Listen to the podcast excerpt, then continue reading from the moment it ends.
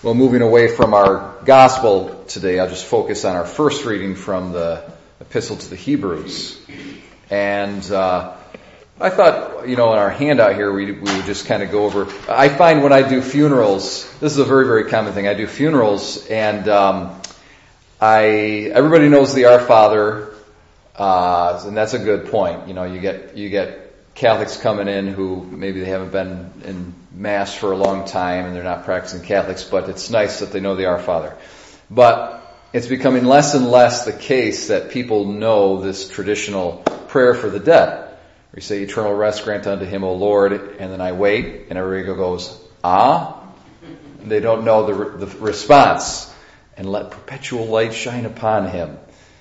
"Oh, and let perpetual light shine upon him." So no, it's becoming more and more the case that no one knows that, and I think because we're not praying for the dead, and that's a real problem. If you were dead, you'd want someone to pray for you. Okay, you really would. Okay, so it's an act of do unto your neighbors, you would have them do unto you. So in this day of Friday, is a day of penance. We can think about these sorts of things, the importance of people who, when we die, oftentimes there's still penance that we have to do, and we've got to kind of pay it off. And so that's what basically purgatory is. And we help our brothers and sisters who are in that state when we pray for them. It's very, very important.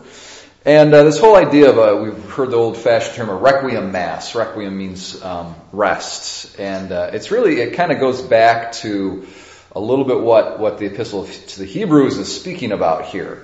All right, so if you were to read this epistle in Latin, it would use that word requiem, or different versions of the noun and the verb, requiescat and requiem and whatnot. And so this New Testament epistle in turn goes back to the Old Testament, and the Old Testament story is the children of Israel being liberated from slavery.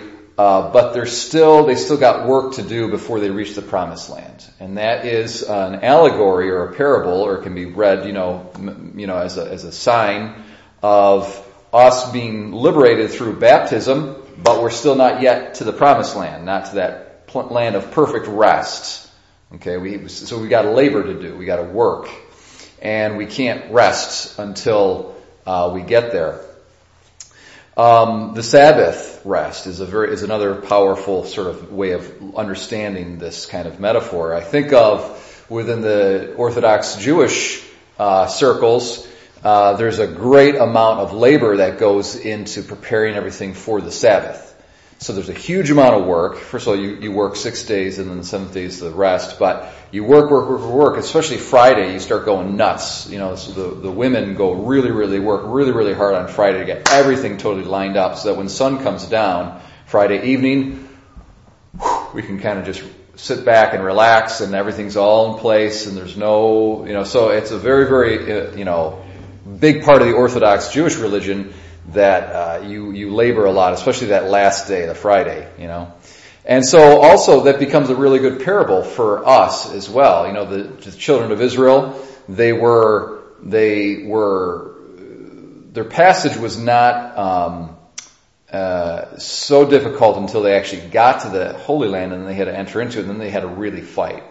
So the toughest amount is right at the end. And we know, like if you've done sports, if you're running towards the race, you really want to give it your best right at the end. You don't want to start slacking off then. So when you got only 100 yards to go, that's when you really start running really, really quickly. So again, for us, in our lives, we want to labor, we want to live lives of prayer and penance, and then as our life advances, we want to turn up the notch all the more so. We don't want to sit back and relax and think like everything's good. Okay, I'm just going to coast into heaven. Okay, that's not a good idea. You want to give it your all towards the end. We might, when we die, find that we still got more labor to do too. Okay, and we're going to want others to be helping us with that labor. I think of an image from the great poet Dante. He has got the Inferno, the Purgatorio, and the Paradiso, and so he travels through hell and purgatory and heaven.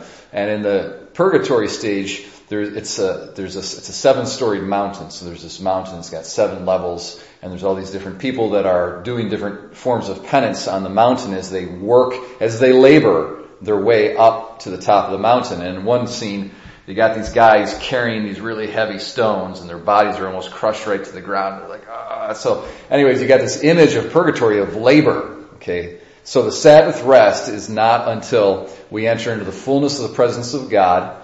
And that's what we mean when we say in our prayer, "At lux perpetua luceat," and let perpetual light shine upon him. So when we enter into that perfect fullness of God's presence, no longer will we travel and labor with the light of faith, but we will have the light of God, the light of the immediate vision of God. God himself will illumine our minds, and we'll see him directly with our minds.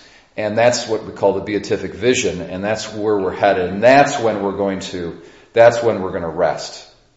So let's visit, it's a very pious thing to visit, cemeteries, and when we see the RIP, I don't know if that's done that much anymore. I don't think RIP, you don't see that on grave, tombstones anymore, but it stands for requiescat in pace, rest in peace. So it's a prayer.